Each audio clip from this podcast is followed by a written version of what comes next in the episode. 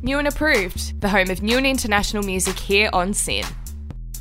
You are listening to SYN, and uh, we are ever so thankful to be joined by K.Flay, all the way from the United States. Kristine, thank you so much for joining us. Thank you for having me. Awesome, awesome. So, congratulations, of course, on the release of your new record. Came out last week, Solutions. How's the reception been since it's been released? You know, it's been it's been really great. I think this record came about in a very natural and authentic way and came together really quickly. And all the pretty much all the collaborators or the majority of them were people I already knew. So it felt like a real like family affair. Yeah. and for me I've just been in such a positive headspace this last year having a chance to like get off the road and record that yeah it's like a labor of love. And I, I feel like I hope that shines through and on the record I've looked at some feedback online, and so far everyone seems to be loving it. It's really glowing. That must just be an incredible feeling, like with how much work you've put in. Yeah, it's it's a really nice feeling. I mean, I think you know, of course, the danger is to is to rest like your happiness on how other people perceive what you do. Sure. Though that being said, it's it's really nice when people respond positively. But I, um, yeah, I felt like I sort of feel like no matter what, being authentic and genuine to myself, that's always going to it's always going to bring about good things and be positive. Even if that's like a circuitous path and doesn't make sense in the moment that's kind of like the spirit guiding everything. Awesome. Nice. so what uh, most personally excites you about solutions? And were there any sort of nerves before you released the record last week? Well i think what's exciting to me is that it's to me it's like the riskiest record I've put out because it's it's kind of like happy and hopeful or at least my version of happy and hopeful. And I feel like you know there's sort of the default in especially in music and in in the creative world to be like you know all black the world sucks like cynical I'm you know whatever. And I think that kind of like negativity is it's easy to to get into that headspace and it feels weirdly safe. And to me you know, smiling and like wearing colors and there's like a vulnerability in that. And I think I felt a little bit nervous to put out a record that felt sort of intentionally hopeful and that really was my intention as I wrote it that's how I was feeling and it just felt like we're in this I mean the world's always going through various upheavals and and terrible and wonderful things at the same time but it does feel like, especially in the U.S. at the moment, very very dark times, yeah. and I just wasn't sure. I personally even wanted to make music that felt super dark in in an already kind of bleak landscape. Yeah, absolutely. And um, of course, your debut record, uh, Life as a Dog in 2014, up to now your record in 2019. How was the writing process towards this record so far? And how has it, uh, I guess, progressed to, to uh, might make a very crap joke here, but solutions? um, no, crap jokes appreciated. Uh, well, I think, I think first and foremost, I've become a more disciplined writer. I think, and I think that takes time no matter what what you write or what your medium is. Um, you just develop a way of knowing when something needs to be revised and when something should just be let to breathe and it should just exist as it is. Um, and I think that there's like everyone has their kind of compass north for that, but it takes time to develop. I don't know if there's besides like some you know preternatural genius or something which I am not. It takes the rest of us some time to do that. So I think that for me feels like the big jump is sort of really cohesive songs um, and uh, diversity of subject matter. I feel like on Life as a Dog, I didn't and which which is okay. I don't think I fully achieved that, and I feel like I've I've grown in that capacity, um, which is yeah, which is like an exciting feeling. It's it's nice to feel like you have sort of a self understanding and awareness as a writer. Uh, one thing many fans have identified is just sheer honesty in your lyrics. Was there ever a time where you thought maybe a bit of fiction you'd write about, or would that just be cheating your fans and yourself? Well, you know, I think everyone has uh, songwriters, in my experience, have sort of different takes on this. I've never felt inspired by a story that wasn't connected to my own in terms of really being able to write and having the urgency. I found just anecdotally with my my own process that urgency creates good songs and songs that resonate with people. Um, and urgency doesn't mean like the minute an experience happens, you need to feel like you, you have to write about it. But the, when you sit down to begin something, it, it feels imperative that it must that it get finished um, and that the song come to life. And um, you know, for me, that's just like fictional tales don't, you know, don't create that. And I think you know, again, getting back to sort of at the end of the day, you're the person who's made this thing and you have to stand behind it. In, in a strange way, I think being very honest makes that simpler because there's sort of no explanation necessary. And so long as you're willing to to be vulnerable in that way, it, it kind of yeah, I feel like honesty is just just simpler. Yeah, yeah it, it, does. It would make life so much easier. Now, usually Australia is the last place that international artists come to tour pretty much anything. Uh, so, how does it? Uh, so, thank you, of course, for coming in uh, to seeing us first, because you were back here in 2017 for Groovin the Moo. And because of that festival being uh, places into rural areas, how much more of rural? You've probably seen more of rural Australia than you would have maybe actually in the cities. Well, we actually you know, we had we were joking about this. We were in Australia for like a month.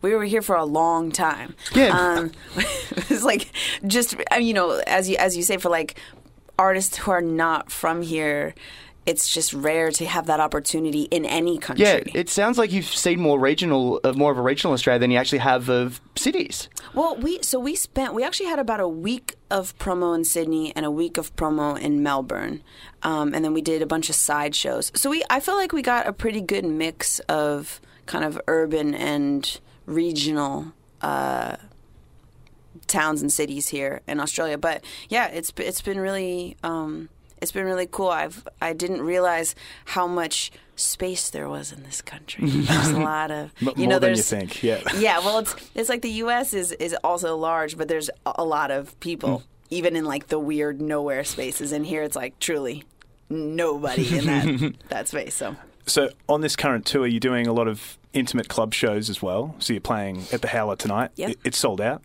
Have to mention that. Yeah. Uh, but how does it differentiate an intimate club show between a festival? Is there one you prefer?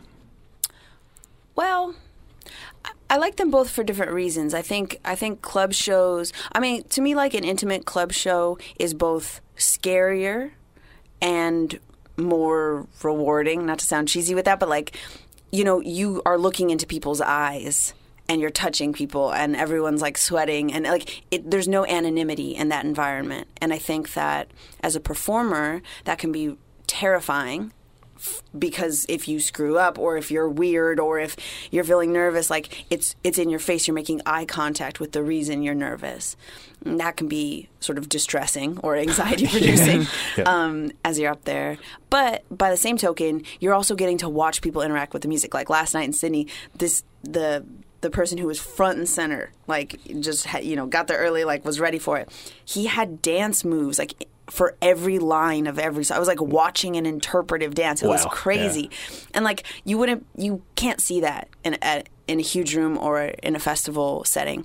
So I think to me that's what's great about the intimate shows. But what's great about you know festivals and and these bigger gigs is just it's kind of like trial by fire you know, people maybe didn't come to see you or probably didn't come to see you if you're not a headliner. So it's sort of like, you know, are you going to convince the person like with a slice of pizza to to stop and watch what you're doing? Absolutely, and of course you will be playing Splendour tomorrow afternoon at four o'clock to be absolutely precise. Is there anything special planned for that show tomorrow?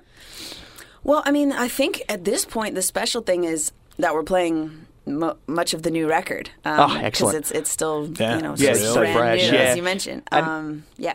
How excited are you sort of to see the crowd singing back at you, especially the, the new stuff, for example, uh, in personal song off your record, um, "This Baby Don't Cry" is a bit of a sing along, like sort of having that. You know, that's, obviously that song's been out for a little bit longer, but still yeah. not been out that long to have you know so many people potentially screaming that back at you. I mean, it's it's a great feeling. a, um, it's it's pretty wild, especially being outside of you know your your home turf, whether that's like a city, country, whatever. Um, I think it's it's yeah, it's just it's a great feeling because I think you know the other element of festivals is that it's sort of this mass catharsis, right? Like everybody's getting together for the express purpose of just sort of like letting go. And when people sing in unison like that or move in unison like that, to me it's sort of like emblematic of that catharsis and like in a in a non-ego way that's just cool to be a part of to be sort of like a conductor of that for you know a brief moment You've achieved so much success in your career so far. Fans all around the world, festivals, plenty of shows sold out. Three albums in. Is there a bucket list item that's kind of left on on your mind? Like, you know what, I haven't achieved that, but that's something I'd love to do. Well, that's a great question. Um, I feel like next time we come over here, I really we've never played. I've been to Japan, but we've never played Japan. Oh, nice. yeah. Um, so I would love to do that. I think more than anything, it's just traveling to, to places that I haven't yet been. I mean, that's sort of the the great reward of this job is that you get to, yeah, you get to see the world in this in this really unique way. And, um, you know, like what's crazy is that typically when you go visit a place, you're a tourist and you do touristy things. When you're a touring musician, you get to do what local people do. So you get you get this like really unique insight into places, and I think get this really intimate feel. So I'd like to play Japan. Um, I don't know. I've never really. I, I kind of did my bucket list thing, which wasn't a huge thing, which was sell out this this venue in San Francisco, which is like where I started. Oh, wow. Kind of a famous venue there. So that did that. Now everything's just gravy. yeah. Fantastic. So we are going to be playing your track "Sister" just up next. Um, can you tell us a little bit about the track before we play it? Of course. So, Sister came about originally. Um, I, I had the idea to write a song about my experience growing up, which was my brother and sister have different biological parents, but we share a dad who adopted me and raised us all. And I always felt kind of apart from them. And I think this is a really common experience in just standard nuclear families, but definitely in blended families. And, you know, I've built really strong relationships with them into adulthood and like we're great everything's good but that feeling kind of never like fully left me so i started writing a song about that but it was it was kind of sad and weird and like complicated and then I ended up in the studio with um, Joel Little, who's Kiwi, near nearby ish, and um, though we were in LA, and yeah, the, this song came about, and really it was sort of the pivot to the celebration of creating family. The this idea that like connection is and sisterhood isn't isn't even gendered. It's just about saying like, I want to be close to you. Do you want to be close to me? And this really, um, again, getting back to like, what's the scariest thing to do is be vulnerable and hopeful at the same time. So that's kind of the point of this song. And I think like, yeah, it just it just felt good to sing, and it it yeah, we wrote it really quickly, and it was just it was just like a fun kind of little jam. I, I always hear that some of the best songs come together quickly. Would you agree with that? You know, I think it's one or the other. I think the the best songs in my experience have taken like huge amounts of Yeah, time yeah, yeah. weirdly to like percolate. Like there's a song on this record called Good News that's sort of in a weird sense taken 6 years for me to write. Um and then the others are like, yeah, 20 minutes. And again, it's like that urgency. It's like Yeah. I need to write this. Absolutely. Beautiful. Well, K.Flay, thank you so much for joining us in the SYN Studios. We greatly appreciate it. Of course. Uh, wish you all the best tonight at the Howler, and of course your show at Splendour in the Grass tomorrow. So all the best, and thanks again for joining us. And we are about to play her track "Sister" from a new album, Solutions. You're listening to SYN.